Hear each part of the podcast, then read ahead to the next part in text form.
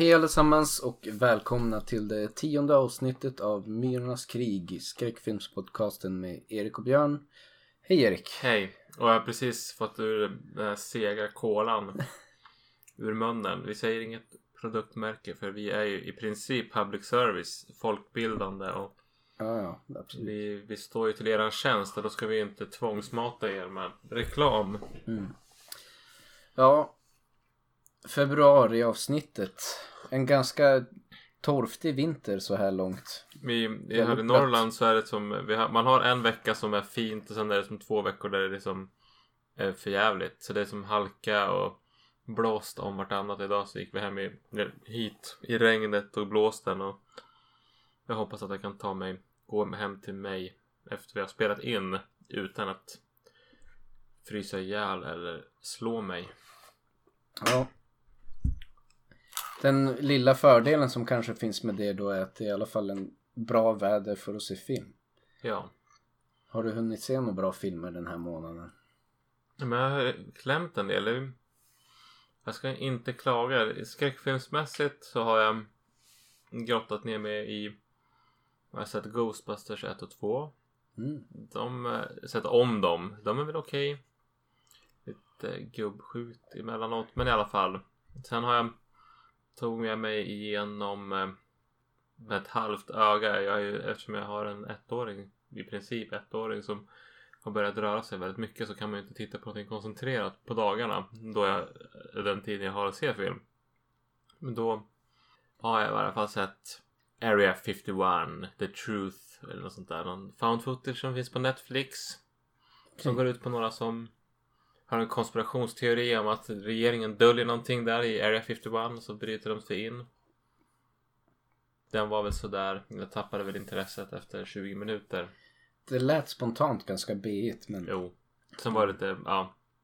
Men om man är som en inbiten found footage och vill analysera och misstag man kan göra i den genren så är det ju kul. Men så sugen är inte jag på found footage. Så jag, jag sket nog ganska mycket i den filmen. Jag fick rulla på lite grann i bakgrunden när vi höll på med flaskmatning och Mm. sådana saker. Blöjbyten. Jag försöker komma på... Bortom de skräckfilmer vi har sett gemensamt har jag inte sett så mycket skräckfilmer den här månaden. Äsch då. Jag tog ju dock och betade av den här mastodont Netflix-filmen The Irishman när jag var sjuk här i veckan. Tumme upp, tumme ner, Eh, tummen lätt uppåt skulle jag säga. Den känns lite onödigt lång. Den är ju tre och en halv timme. Mm. Jag har ju börjat se på den och den är så lång att man, det är ju Jag tror jag har suttit i två eller tre sittningar och jag är fortfarande typ inte ens halvvägs. Mm. Den är som okej att se tycker jag absolut. Sen så tycker jag det är liksom, ja men det, det känns som att det är väldigt mycket snack om det för att det är Martin Scorsese. Och att jag, ibland så kan jag som bli som lite irriterad på när det blir så mycket snack om någonting att jag tappar sugen. Som jag, jag vägrade läsa Harry Potter när det var aktuellt för alla pratade så mycket om Harry Potter. Ja. Till exempel. Ja, nej men jag tycker så här. Det, det är en bra film. Den hade nog kanske inte behövt vara så lång. Och det var som... I slutändan tyckte jag att den kändes ganska intetsägande. Däremot så håller de en högst hög lägsta nivå skådespeleri. Liksom det är ändå Pacino och De Niro. De håller som upp. Det är ganska bra. Och spelar ju bra när de får spela liksom sina gangsterroller som de ändå har gjort några gånger. Eh, så att det, jag var ändå underhålld filmen igenom i stort sett. Men det var som ganska så här. När man kom till slutet kändes det som att då var det djupa budskapet bakom filmen att det är dumt att vara kriminell. Och det som, de hamrar hem den poängen ganska mycket. Som kändes lite så här. Eh, ganska gjort, ganska trist. Och på, de gjorde det på ett ganska tråkigt sätt. I en del andra gangsterfilmer jag har sett så kan man se båda sidor av det. Att man visar ändå på glamouren som finns och att det finns liksom en lockelse där. Medan i den här filmen så kändes det som att De Niro är ju The Irishman då som blir en gangster och i princip från dag ett är bara asdeppad och stressad och tycker det är jättejobbigt och så är det lite grann bara, ja jag vet inte.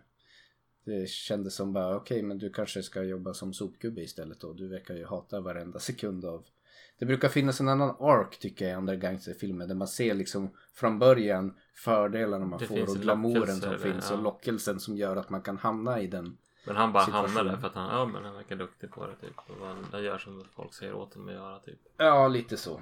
Jag vet inte. Men eh, den är väl sevärd om man har, har mycket tid att döda. Men det, är- det är en mastodontfilm att ta sig igenom. Mm.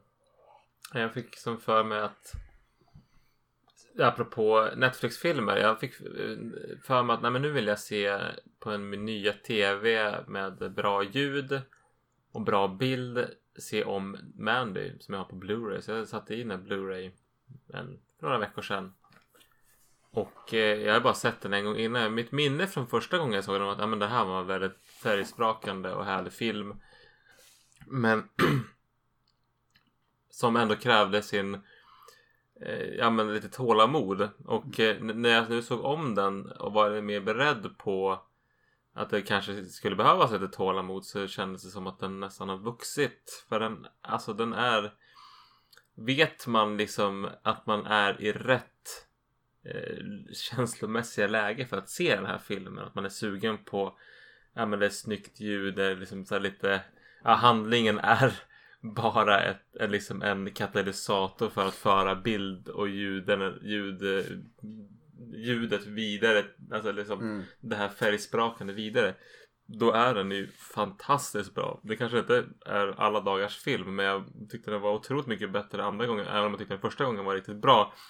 Så några dagar senare så dök den upp på Netflix. Så jag så här, liksom, Nej men jag kan väl börja se på den här så det som vart jag liksom fast i den typ en gång till. Så jag liksom in, nu är jag inne på tredje gången. Och jag är som, ja, man kan ändå känna mig sugen på det men jag vill tillbaka dit. För det är ju som den där världen med Nicolas Cage eh, hämndfilm.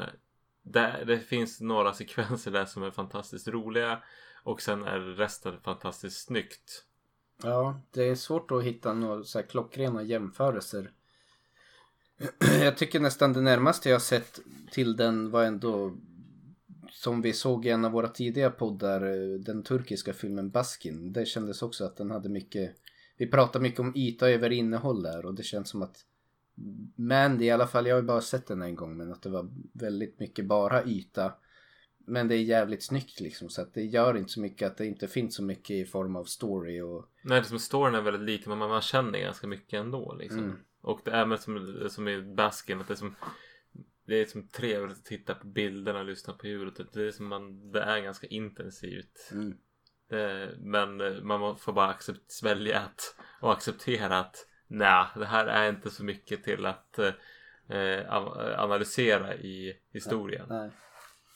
Så det är väl eh, den, en av de, mina behållningar de senaste veckorna. Sen har jag sett en film som jag tycker vi kanske borde ta upp på podcasten så småningom. Den heter The Rituals eller Rituals från 1977. Inte att förväxla med The Ritual som är den Netflix-produktionen som kom för något år sedan om några som ska vandra på Kungsleden. Det här är några amerikanska läkare som ska ut och fiska i den amerikanska vildmarken. Så det låter ju... Snarlikt. Det är snarlikt på många sätt. Men den här tycker jag var... Ja men den... Jag vart så jäkla sugen på att ge mig ut och vandra. Mm. Eh, Ja, den här, de åker ut långt, de tar, hyr ett flyg, eller de, de blir avsläppta av ett flygplan långt bort för att de ska komma från civilisationen och fiska. Och eh, ja men det börjar liksom med att någon skär deras, skär deras kängor och i ett slag så blir de otroligt utsatta i den här situationen de är för de är flera mil från närmaste Mm. närmaste väg. och eh, ja, de blir förföljda där i, vildmarken då.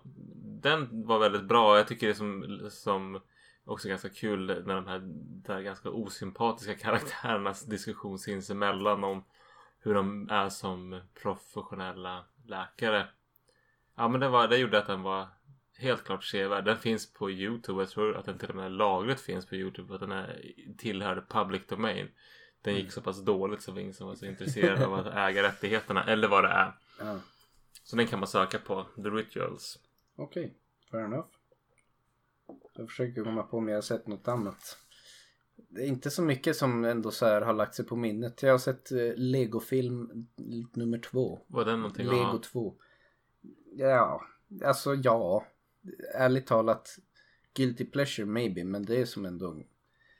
Så as far as liksom barnfilmer go så är den ändå ganska underhållande på något vis. Nice. Det finns ju mycket så här metahumor i det som ändå man kan ha ganska bra behållning av även när man är vuxen. I den filmen. Som Mm. jag, nej, it was entertaining enough I would say. Men det är ju, det är en barnfilm, det ska man väl ändå vara medveten om. Om man vill se det. Mm. Och jag har ju, jag, jag tror det låter ju som att jag har haft lite bättre utdelning på skräckfronten. Jag såg ju Racing Kane också, Brian De Palma film med eh, John Lithgow i huvudrollen. Den början på 90-talet. Den har som lite cheesy yta. För att det är en tidsepok som jag inte tycker är så jävla snygg rent visuellt. Men den var ganska spännande ändå. Det handlar om en som har ja, men någon, någon mördare som har personlighetsklyvning. Sen kan man ju diskutera hur psykologiskt rimligt det är. Men jag tycker ja, men, som thriller snedstreck skräckis så är den den var spännande att se. Den hade som en ganska rolig uppbyggnad och en del ganska intressanta. Jag, jag satt och liksom vart nojig och rädd för att jag visste inte riktigt vart den var på väg. Mm.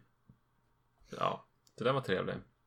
John Lithgow är tror jag han heter, men det är sån här oväntat bra skådis i en skräckfilm. Men han är, man är, sån, han är typ familj över huvudet i tredje kilotet från solen och han har liksom Jaha. en sån komisk uppsyn så det är så här, lite svårt att ta honom på allvar men han är, en, han är bra på att spela tycker jag ändå. Mm. Så ja, en specialare med honom någon gång. Han, jag tror att han har gjort en del thrillers. Okej, maybe. Det känns som att jag har många som står före han på listan. Ja, I min kan personliga Okej. önskelista. Men eh, ja, om ett, om en tag. Om ett år vi, vi, om ett år. Vi har lite annat att beta av först tycker jag. Ja. Som känns mer angeläget.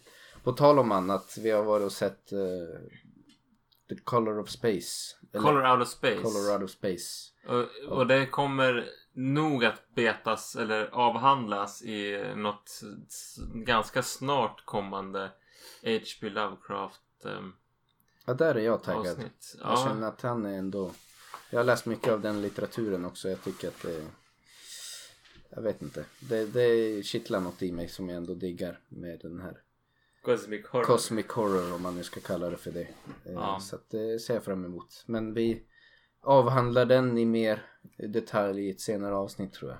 Där vi får dy- djupdyka lite grann i H.P. Lovecraft.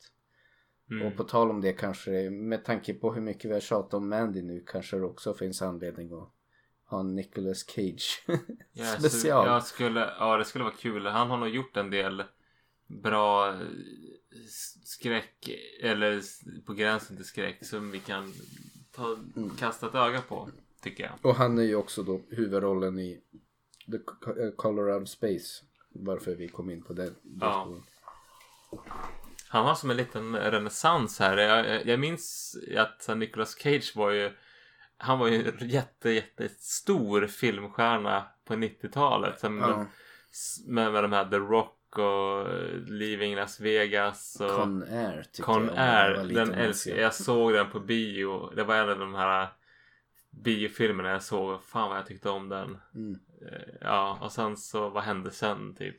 Han gjorde massa dåliga affärer och nu ja, tar han allt möjligt, alla möjliga filmroller. Ja. En del jättebra, en del mindre bra. Ja men han det känns som att han har hittat en nisch där jag tycker han passar när filmer där Nicolas Cage får bara spåra ur och vara Nicolas Cage. Mm. Där han liksom får, han har ju lite tendens att vara ganska överspelande tycker jag i många situationer men i vissa roller så passar det sig ganska bra. Mm. I Colorado Space tycker jag att han nu ska vi inte gå in och analysera den filmen så djupt men han jag tycker också att han eh, fungerar ändå ganska bra innan han, hans karaktär helt och hållet spårar ur så är den ju lite Mm. när han är mer lågmäld så är han bra även då Ja. skulle jag säga. Ja. Han, han skulle behöva lite mer cred ändå. Ja. Nåväl. Det är inte det vi ska prata om den här månaden. Utan för den här månaden hade vi egentligen tänkt ta oss vidare lite på våran jorden runt-resa. Och vi har valt att åka ganska långt den här gången. Har du lust att berätta vart? Ja, vi har laddat upp lite och käkat indonesiskt idag för vi ska också åka till Indonesien och, och titta på lite indonesisk skräckfilm. Vad har vi ätit för någonting då? Berätta. Ja, laxa kallar ju jag det. Sen var jag ju och kollade lite. Vi har som något vi har ätit i min familj sedan länge tillbaks. Sen kollade jag upp det lite grann vad det har för historik och egentligen betyder laxa i princip soppa. Mm. eh, på indonesiska så vitt jag kunde förstå.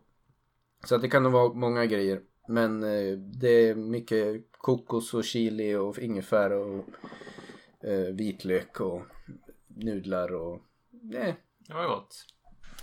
Ja det var det. Men sen eh, kände vi väl som vi sa i förra podden att vi ville få komma oss till Asien och Indonesien specifikt som skräckland tror jag att vi kanske båda fick upp ögonen lite mer för när vi såg den här antologifilmen VHS 2. Där det fanns en del av det som var en indonesisk del om vi så säger. en Safe kort film. Haven. Safe det? Haven ja. Ja. Och som var riktigt, riktigt obehaglig och, och bra och väldigt annorlunda Mm. än, än mycket annat eh, som jag tycker att jag har sett. Som kände att man fick upp eh, intresset för att kolla om det fanns mer där. Eh, Absolut, det kändes som att eh, det finns kanske andra vinklar i det här landet än vad vi är van vid. Eh, Indonesien, eh, när jag läste på om själva landet så var jag lite överraskad att det är så himla stort. Det är ju som 400 miljoner eller något sånt där som bor där. så pass. så. Det är, eller jag vet inte om det var 400 miljoner men det var det fjärde största landet. Ja.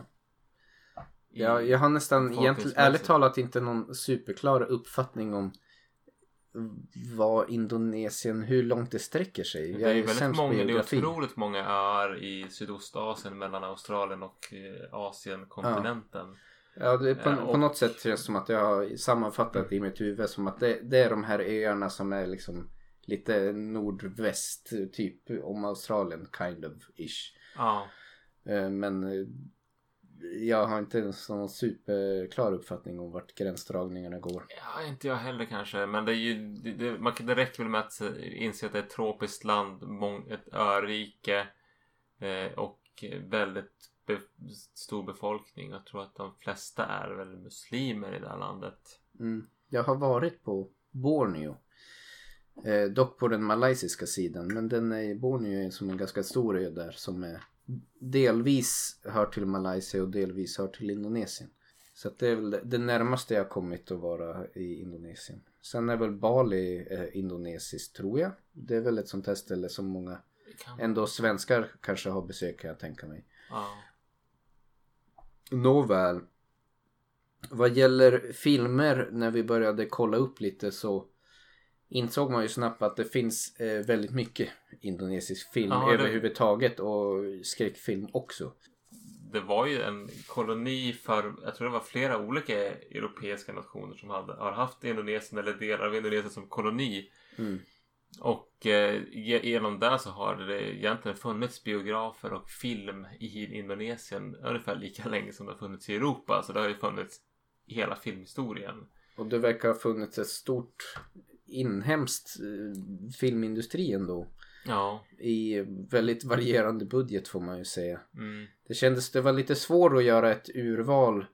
Vi har ju liksom försökt begränsa oss för att vi inte liksom ska börja sväva ut och prata om hur mycket olika filmer som helst. Men det var lite svårt att hitta ett bra urval när det fanns så mycket att välja på och som jag ändå kunde förstå ganska mycket också väldigt liksom lågbudgetproduktioner. Ja, Och det var kanske, jag, jag tyckte det var lite svårt att hitta äldre filmer än 2000-talet. Ja. Det hade varit kul att gå tillbaka för vad jag fattar så liksom efter med millennieskiftet så kom det liksom efter, med olika regimskiften så ändrades censuren och det var liksom också filmindustrin kom tillbaka på ett sätt Mm, efter att ha varit under isen under tio år ungefär. mm, Eh, och det skulle vara kul att se hur var det innan den här krisen. Det var som någon gång början på 90-talet så kom det väldigt mycket amerikansk film eh, eller anglosaxisk film och liksom konkurrerade ut. Det kändes som att det, när jag läste lite grann så verkar det som att indonesisk filmindustri hade, det var väldigt mycket inhemsk film på 80-talet mm. Och sen helt plötsligt så kommer det väldigt mycket amerikansk eller engelskspråkig film och som så här, tar platserna på de finare biograferna och, och raderar ut mycket av de inhemska produktionerna bortsett erotiska filmer och skräckfilmer som eh, redan visades på andra klassens biografer. Ja. Men, eh, ja, men det fanns olika regimer innan, alltså en, annan, en liten annan inhemsk industri med en annan mall på hur man gjorde skräckfilm innan det här och sen efter så har det kommit en ny liksom, och det är mer där vi hamnade idag. Ja, men eh, without further ado, vi kanske ändå ska gå in och, och börja grotta ner oss lite grann i, i de filmerna vi har valt. Och... Ja, jag ville bara nämna ett tips om man vill youtuba. Det var en väldigt underhållande trailer jag hittade. När jag, jag hade, hade hittat den här filmen så hade jag nästan velat se den i det här poddavsnittet. Men det var inte så lätt att få tag i den på ett lagligt vis eller på Youtube eller sådär. Men jag tror den hette The Nasty Hunter eller Lady Terminator. Och Lady Terminator, om man söker på det här. Den, det, bara den titeln säger en hel del om vad det är för film tror jag. Mm. Kolla den trailern och lyssna på titeln och gissa vilken film som den har tagit inspiration ifrån. Ja, just det. Väldigt underhållande trailer. Väldigt underhållande. Det hade varit kul att få djupdyka mer i den, i den här podden. Ja. Tyvärr varken lagligt eller olagligt vis. Särskilt lätt att få tag på verkar det som. Mm. Men, eh, men eh, trailern är nästan underhållande nog. Den summerar nog filmen på ett ganska bra sätt. Den har vaskat fram alla de bra scenerna. Om man ser tillräckligt länge och hinner inte bli uttråkad.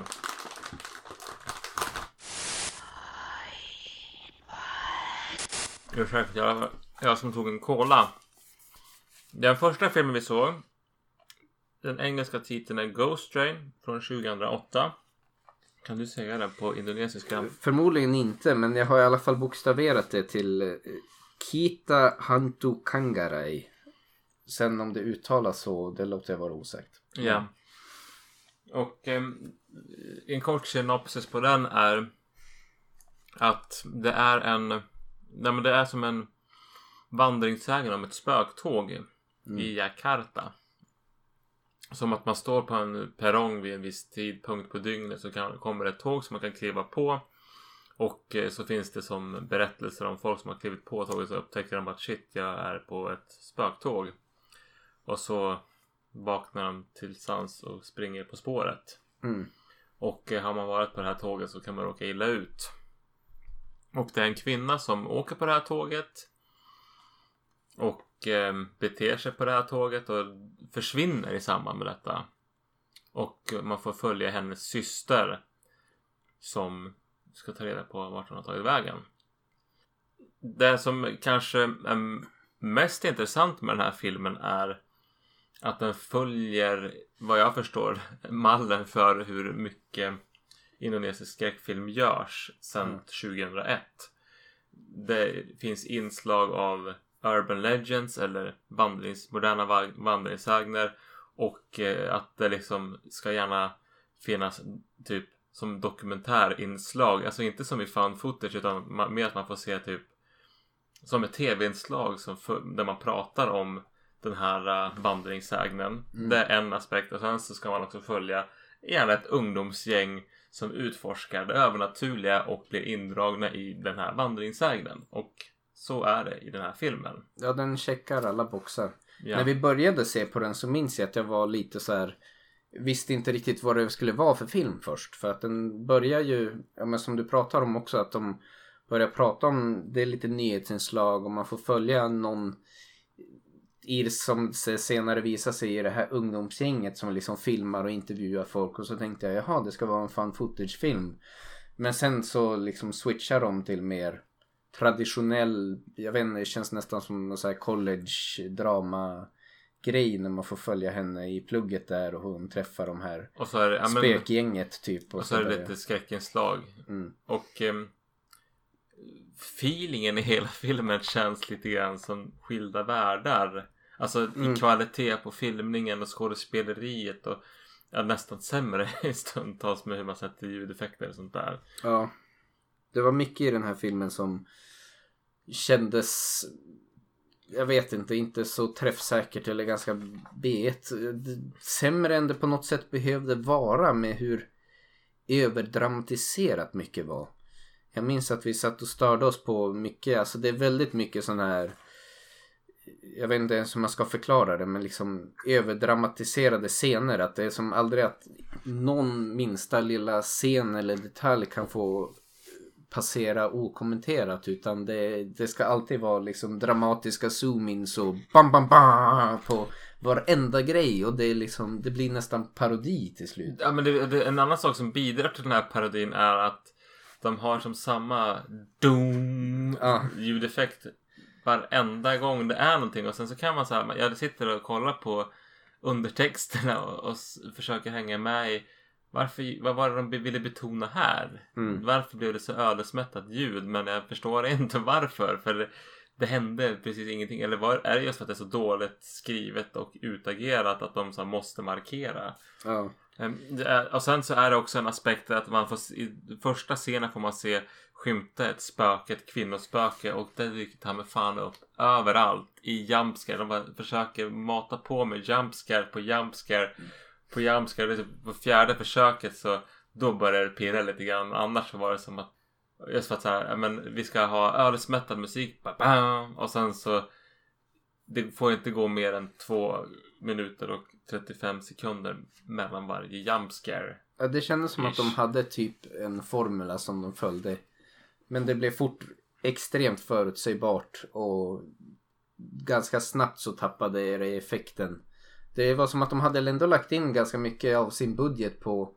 Det fanns ju någon vålnad kan vi säga som representerade spöket som fanns på det här spöktåget och de som hade varit på inom citationstecken spöktåget eller blev förföljd av den här vålnaden. Och den, alltså det var ju en okej design men det var så extremt överanvänt. Det var så, Till slut skrattar jag ju nästan åt det. Ja, det var som att en del av de här karaktärerna, det var varenda hörn de vände sig om så stod hon där och försökte se konstig ut och det skulle vara det här dramatiska och det hade till slut hade det som absolut ingen effekt på en alls utan då var det som bara ja, inte så bra helt enkelt. Och skådespeleriet i sig är ju ganska det känns ganska De står och rabblar sina repliker på något sätt. Det Ja. känns inte så mycket. väldigt uh, sisådär. Jag undrade lite grann över det när vi såg filmen också. Om det är också en del av de här tropen som de använder. Men det var ju också, det poängterades den här systern som hade försvunnit på tåget och råkat illa ut. Och de ville ju eh, hamra hem poängen om att hon var ganska vidlyftig och kanske lite mer sexuellt frigjord och så här.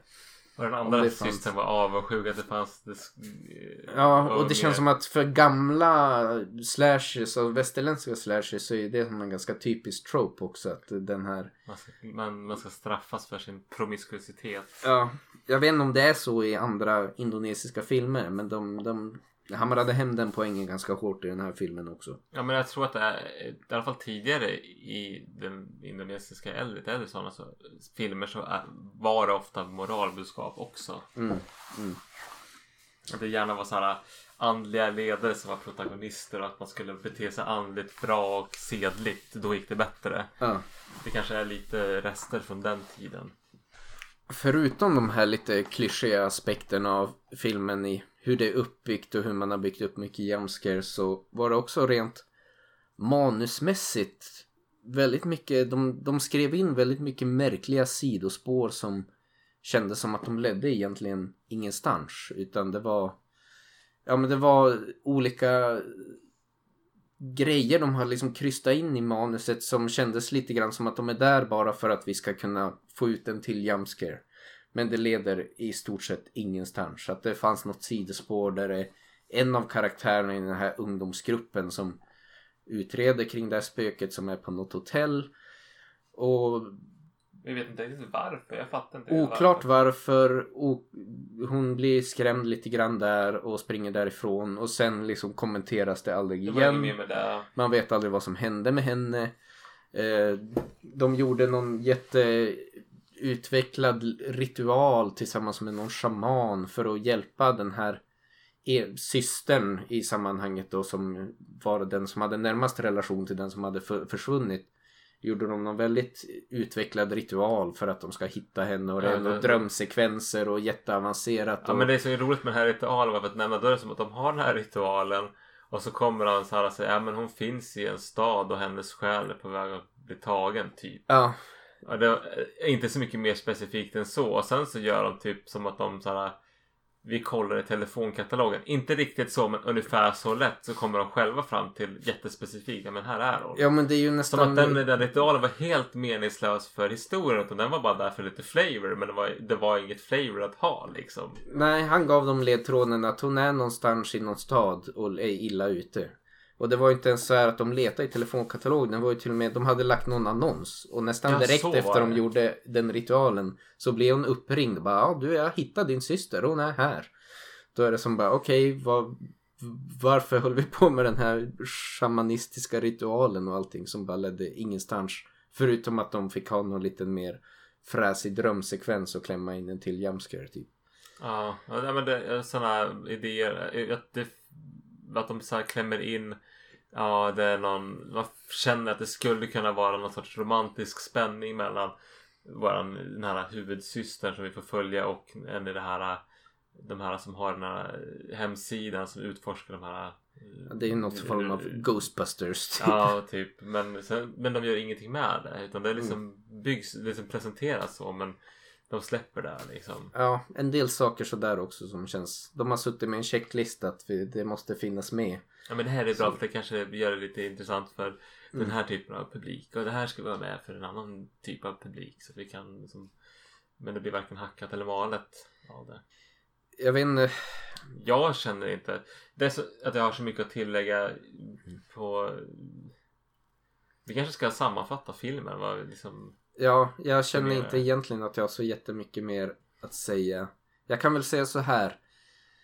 Om man ska försöka vara lite snäll nu. Att det fanns många scener där det fanns liksom antydan till bra skräck.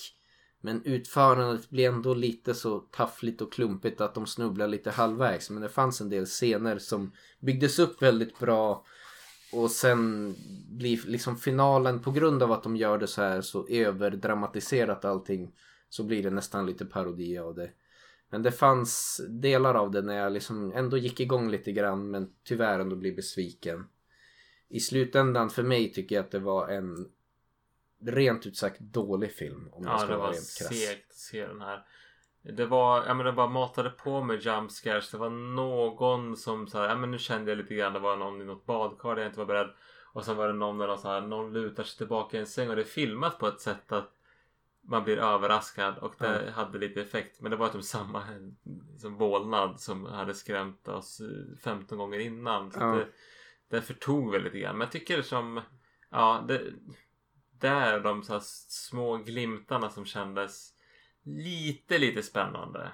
Mm. Sen gillar jag ju liksom det, men det, jag fattar inte riktigt var det här rummet var men jag tror att det var protagonistens sovrum verkade så jävla mysigt och så härligt färglagt och det var så här, så här new age tingeltangel och sånt där men där skulle jag vilja vila mig kände jag och lyssna på Nirvana eller något sånt där Mm. men annars så eh, var det som den var seg. Jag sa så när, när vi hade sett en bit in på filmen. Ja, fördelen med sådana här filmer är att de får livet att kännas längre för de är så långsamma. Men problemet är att den tiden är så jävla tråkig. Ja. Ungefär. Det Ja, det... det... enda jag tror jag kunde känna under filmen det var att jag blev ganska hungrig. För de lagade jäkligt mycket mat som såg sjukt god Jo. ut i filmen. Som jag lite grann gick igång på och kände.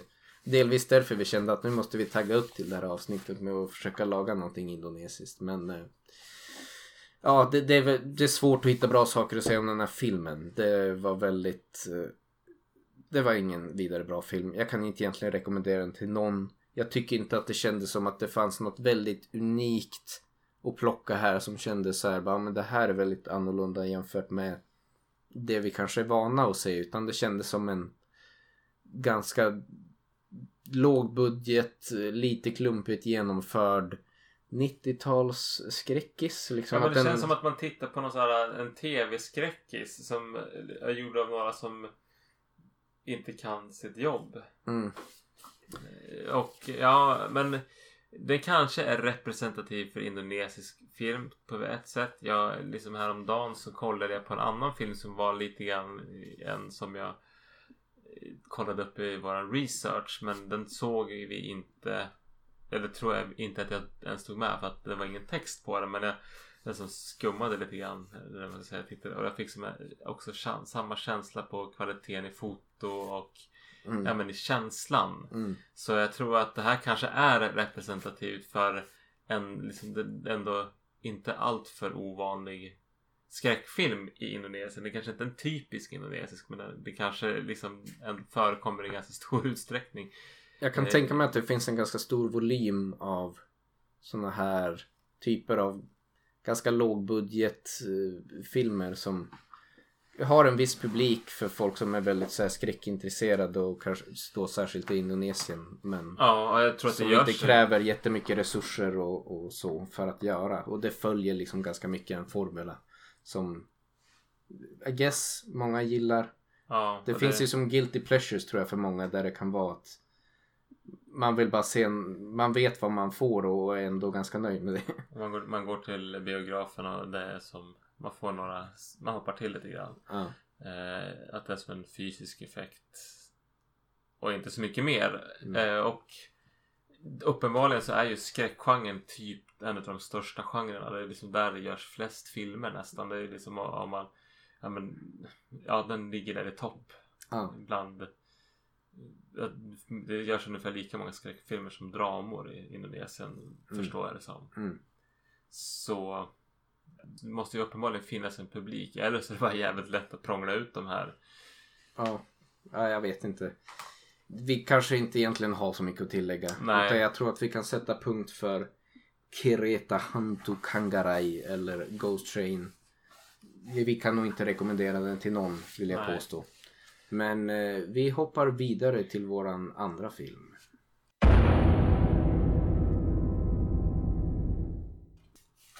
Ja, den andra filmen som vi då valde att se för vårat eh, nerhopp i Indonesien var Pengati Setan eller Satan's Slaves från eh, 2017. Och om vi ska ta en liten kort sammanfattning för den här filmen så det handlar om en familj vars mamma är väldigt sjuk eh, och som så småningom också går bort. Eh, de har svårt ekonomiskt. Eh, pappan i familjen på grund av deras ekonomiska problem blir tvungen att resa bort och lämnar då de två lite äldre barnen tillsammans med deras gamla sjuka mormor och ett yngre barn i ett hus som de har för att ta hand om, om mormor och barnen medan han är borta och försöker styra upp det ekonomiskt för familjen och sen börjar det hända mer mystiska saker i huset och omkring familjen. Och jag tror nästan inte att man behöver säga sådär jättemycket mer. Nej. Eh, det tror jag är en okej okay sammanfattning eh, kring eh, egentligen vad filmen handlar om. Eh, jag vill vara lite försiktig och inte liksom spoila för mycket och det är också för att till skillnad från den förra filmen så eh, tänker jag säga redan nu att det här tyckte jag var en väldigt bra film. Den var... Eh, värd att se om man gillar skräck. Man kan, eh, jag vill visa sig att det här är en remake på en film från början av 80-talet som heter Satan's Slave. Aha. En indonesisk film som har lite grann samma det är ganska annorlunda vad jag fattar men ändå en del, en del scener i den här filmen som är de finns där för att de var med i originalfilmen som jag kände att det här kom från ingenstans. Ja. Men du förstår, den här motorcykelscenen tror jag till exempel. Nu har inte jag sett det förlagan men mm. till exempel den. Ja men jag tycker så här, alltså, den här, vi såg dem ju i samma ordning som vi pratar om dem nu och det var nästan också direkt när vi började titta på den här som jag kände yes, nu tittar vi på någonting annat. För jag tyckte direkt i anslaget i den här filmen så Förtexten är bara förtexten. bara förtexten. det var som en snyggt. helt annan kompetensnivå och jag tyckte särskilt anslaget med hur mycket de berättar om familjedynamiken och familjerelationerna i den här familjen med så otroligt lite. Att den första scenen är egentligen bara en tjej som visar sig sen då vara den äldre dottern i familjen som är på ett skivbolag och försöker pressa dem väldigt hårt på royalties för musik som hennes mamma har gjort.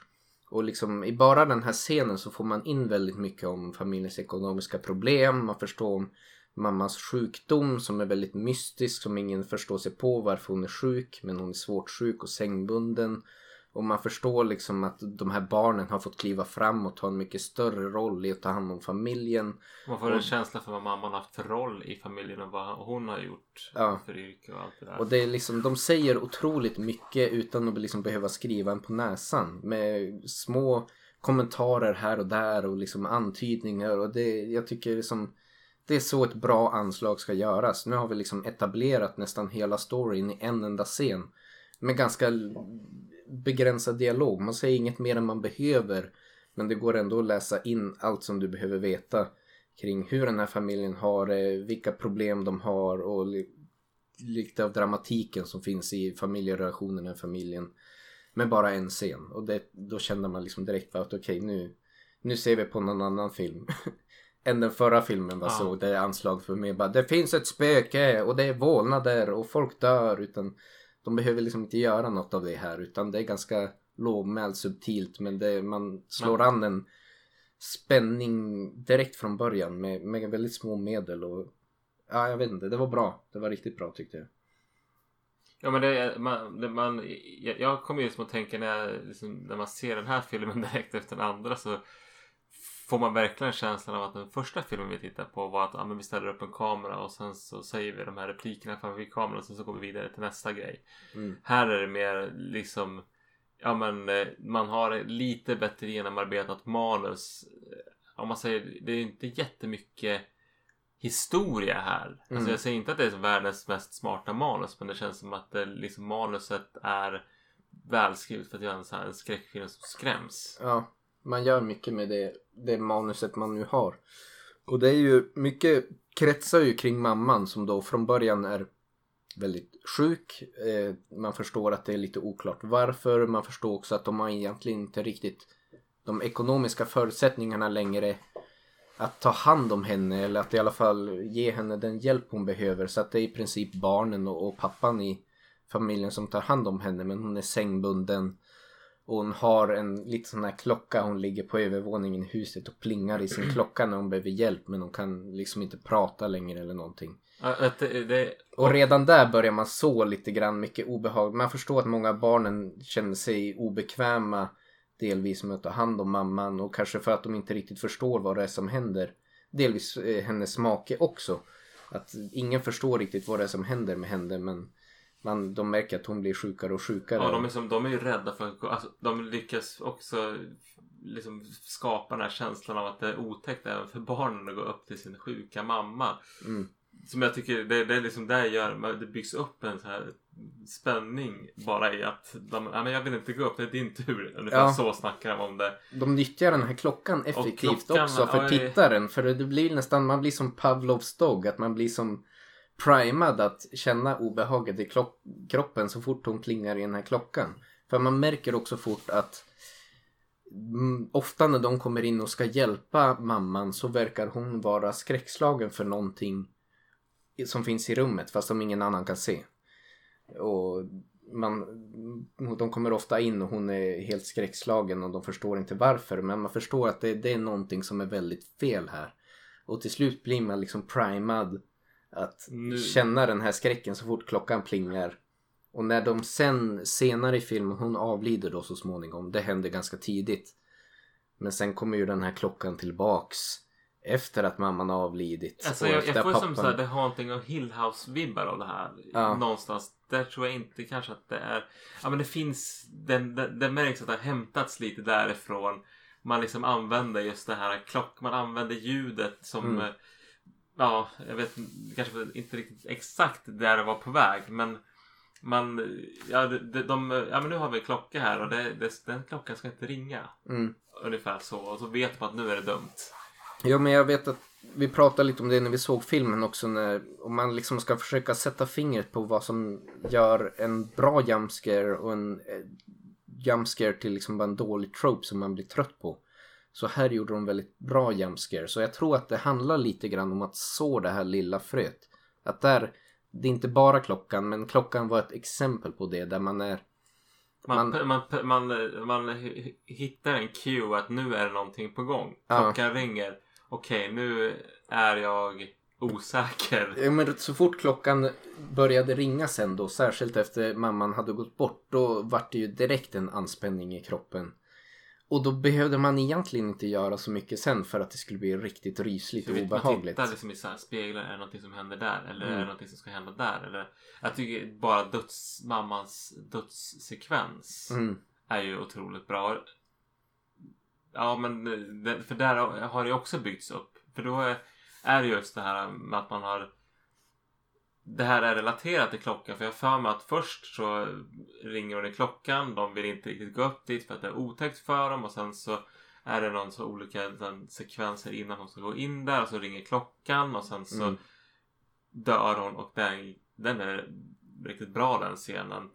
Och sen så kommer klockan tillbaka en gång till och då vet vi redan att ja, men det här, den här klockan är dumt. Det Nu är det något riktigt fel. Ja. Och de gör så på... De lyckas, de använder lite grann samma sak flera gånger. Alltså inte att de använder klockan men de använder samma metod. Att de, de så betingar en till olika saker men de, det blir hela tiden ganska... Det är någon ny skruv och vinkling på det som ändå gör att jag vet att det är på gång någonting men inte riktigt vad. Så man är alltid Mm. beredd men inte riktigt på vad. Jag tycker ju en... Nu är det lite spoiler alert. Jag kommer att spoila en scen men det är också för att exemplifiera det. Men en av mina favoritscener i den här filmen som de liksom bygger upp lite på samma sätt det är ju den yngsta barnet i familjen. Som är av oklar anledning då väldigt känner ett väldigt obehag och skräck kring ett porträtt av mamman som finns i huset. Det är ett obehagligt porträtt. Ja, och så Ja. ska han upp då och gå på toa mitt i natten själv ensamma i det här huset när bara barn är kvar i huset.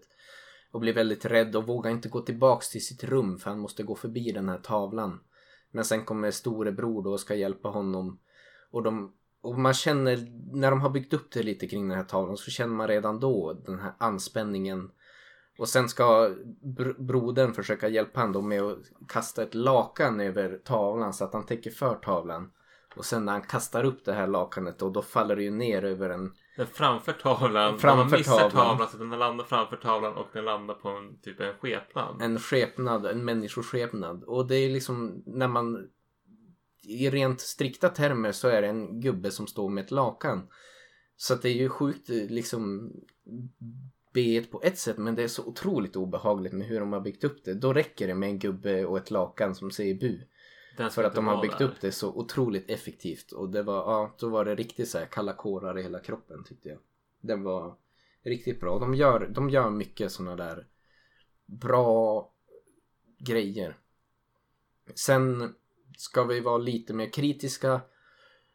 Eh, manuset i förhållande till liksom alla spökerier som försiggår. Det finns ingen superklockren röd tråd mellan vad som händer i huset och vad som det sedermera visar sig ligga till grund för eh, allt som eh, försiggår. Jag vet inte, det, det, det Nej, hänger det- inte riktigt ihop hela vägen. det, men det känns som att vi har en, en grundhistoria som är, ja men den är väl ganska bra men det känns inte som att man skrämmer utifrån den utan man skrämmer utifrån att man har bra idéer på hur man ska skrämma tittaren. Mm. Och det, det är ju inte dåligt tycker jag. Jag sitter ju och det, jag blir som ändå Ja. på gång och sådär. Man kan väl säga så här, alltså den bakomliggande historien kretsar kring mamman och hennes musikkarriär då hon har haft en otrolig karriär som musiker och eh, haft väldigt tur kan man väl säga. Sen visar det sig att det finns liksom en mörk baksida kring, kring det.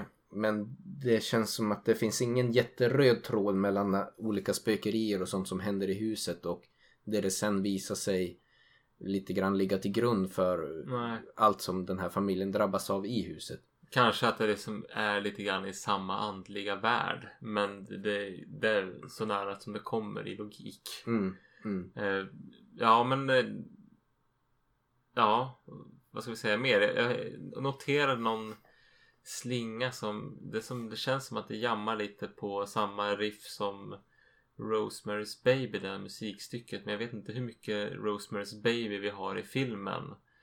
Men att det känns som att den här, eh, jag nämnde Haunting of Hill House, också nu nämner jag Rosemary's Baby. Det känns som att den här filmen hämtar mycket inspiration från de här stora västerländska Klassiska de, fi- de filmerna. filmer. Ja. Nej men det, det... Tänker man sig en blandning däremellan så landar man nog ganska nära där den här filmen är.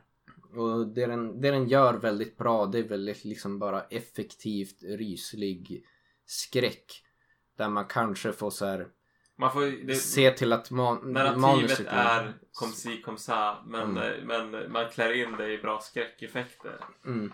Och jag skulle väl, om man lite pet, den drar ut det lite på slutet. Och slutet är inte Som bra är tycker jag. sådär alltså, med. Jag gillar slutklämmen gillar jag lite grann. Ja. När man har, de flyttar från det här huset till en lägenhet. Mm.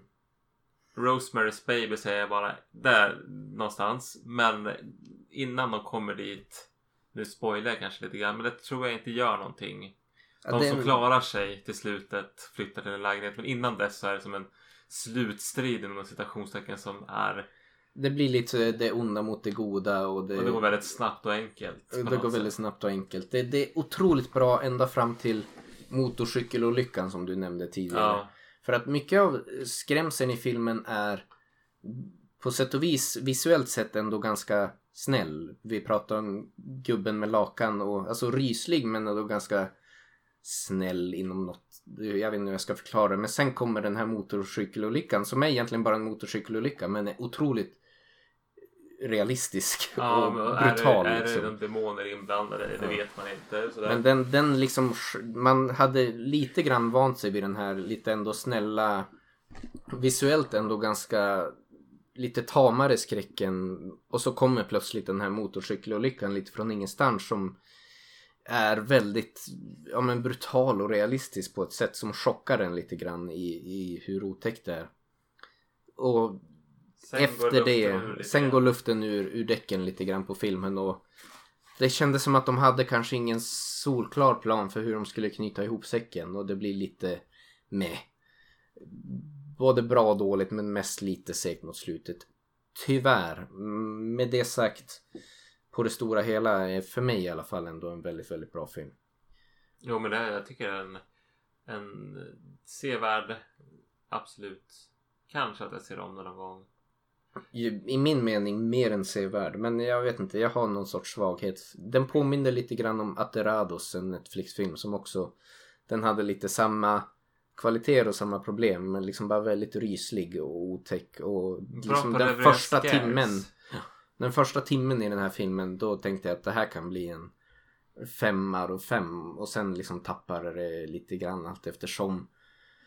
Eh, Men för mig är det ändå en absolut rekommendation och ljusår bättre än den första filmen vi såg. Ja, absolut.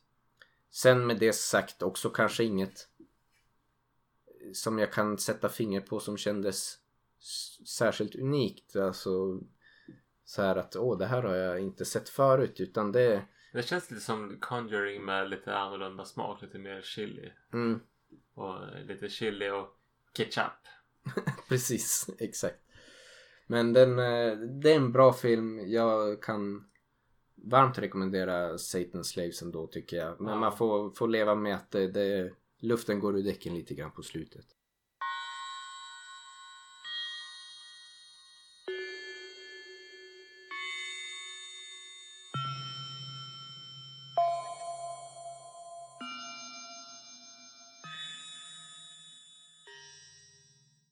Vet inte om vi har liksom hittat någon sorts speciell essens. Känns ju osmakligt att använda i dessa tider. Men liksom någon feeling i den indonesiska filmen när man kollar på de här skräckfilmerna. Eh, av en händelse så beställde jag hem The Raid 1 och 2 på Blu-ray. Jag vet inte om du har hört talas om det. Det är en Mm.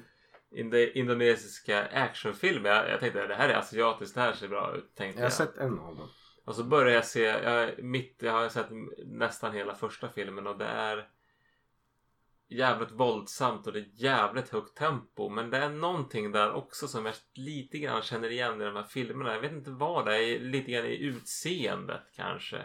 Jag tycker på något sätt att det kändes, i alla fall sett i de skräckfilmer vi har sett, ändå eh, starkt influerat av eh, västerländsk film. Men Eh, med en lite annan knorr. Med lite chili som Ja. du sa. Men eh, det, jag får känslan av att det är både högst och lågt. Det finns otroligt mycket att hämta ur indonesisk skräckfilm. Jag tyckte det var lite synd att man inte hittade något som kanske landade närmare den här delen, indonesiska delen i antologifilmer vi pratade om. eh, Som jag ändå var väldigt imponerad av. För den var ju också, det jag Ja, tyckte var Safe roligt med var ju- Safe Haven. Det kändes som att man verkligen var i ett jävlar vad man var i ett annat land. I Ja. någon helt annan miljö än vad man någonsin varit med om. Och den spårar ur så jävligt. På ett sätt som jag...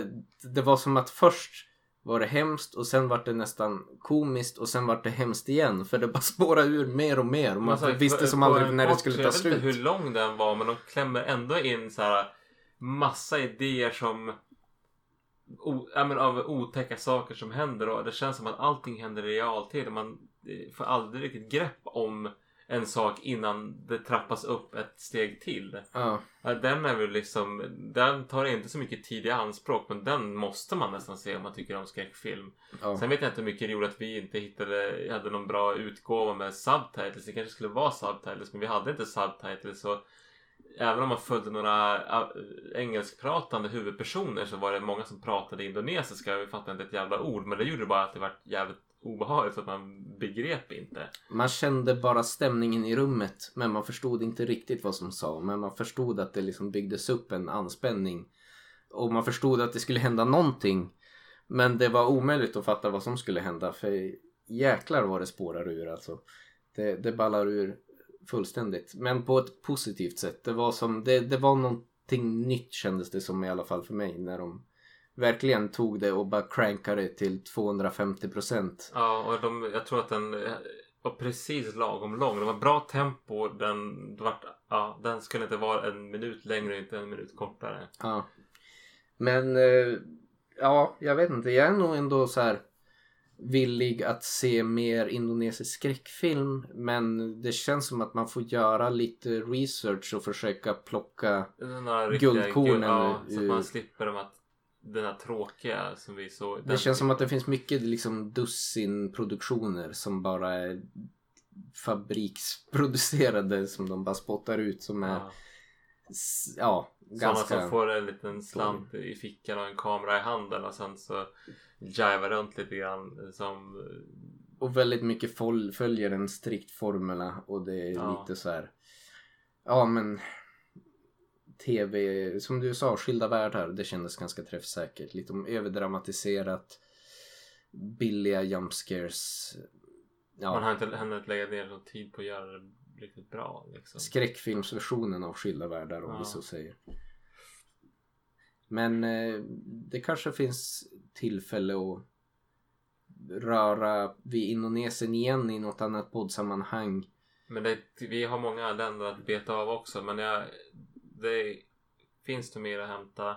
Mm. Eh, om vi ska, jag tror nästa avsnitt vi har kommer nog troligen vara H.P. Lovecraft. Ja, jag hoppas på det. Vi har... Och sen på jorden runt-resan så har jag, det, det känns som att Israel är jag sugen på. Men eh, vi måste ju också ta oss till Sydamerika. Sydamerika är ju en kontinent som vi måste beta av och där känns det som kanske likt eh, Sydostasien en, en kontinent där det finns väldigt mycket film att hämta och säkert också mycket högt och lågt. Men man kanske får fokusera in på något land. Vi har ju redan sett mycket filmer från den regionen och se om vi kan plocka ut några filmer och, och, som passar för ett land där. Israel har jag nästan ingen koll på och det får du lov att sälja in mig på. Jag har ju Iran på min radar också. Att det känns som att eh, jag har sett några eh, iranska produktioner som jag tycker har varit väldigt bra. Och som har känts också som att de har haft en, en, en unik flavor på något vis som jag har eh, lite grann gått igång på. Oh. Ehm, så att eh, jorden runt-resan är ju the gift that keeps on giving. Jag tycker det är roligt att göra. Sen jag hoppas att det, eh, det finns någon behållning och roligt för folk att lyssna på också. Det blir mycket filmer som folk kanske inte har sett men det är väl också så här lite grann tanken att man kan få upp ögonen för andra filmnationer. Men sen ska vi väl säkert också, vi måste ju beta om några riktigt kända klassiker. Men det, det är min som bär emot det, vad fan ska man säga om dem som inte redan är sagt. Men Mm. vi är Myrornas krig. Vi kan säkert hitta någonting som i alla fall vi tycker är kul att lyssna på. Ja, när det kommer till de här väldigt klassiska filmerna så tycker jag att det som är där jag har mest att säga det är väl kanske där jag inte riktigt håller med the majority opinion. Mm. Är det liksom en väldigt klassisk jättebra film som jag tycker också är jättebra. Då blir det som lite en axelryckning i poddsammanhang. Att det är som ja den är jättebra. jag vet inte. Ja, men Men man får se. Vi, får, vi kan nog hitta någon infallsvinkel kring en del av de här. Och sen vill jag ju börja att vi nystar upp det här med slasherns historia också. Men det tror jag får bli mer än en podd. Ja, Känns det som. det Det, det, finns, det finns mycket där. Ta, ta det lite grann eh, p om p. Gå igenom lite olika eror av slasherfilmer. Nog om det. det är väl, vi kan väl säga att den där täcker nästan in planen för året. Där har vi en hel del poddar. Jo. Men jag tror näst på tur H.P. Lovecraft. H.P. Lovecraft. Det låter bra. Eh, jag vill tacka så mycket för ni som har lyssnat och eh, ja, Indonesien kan vi väl ge en light rekommendation till. Det finns mycket att titta på där. Börja med Satan's Slaves och Safe Haven från VHS 2. Ja, men eh, ja, det var det vi hade att säga tror jag för den här gången. Tack och bock. Tack och bock. Har det gått så syns vi om eh, ungefär en månad igen.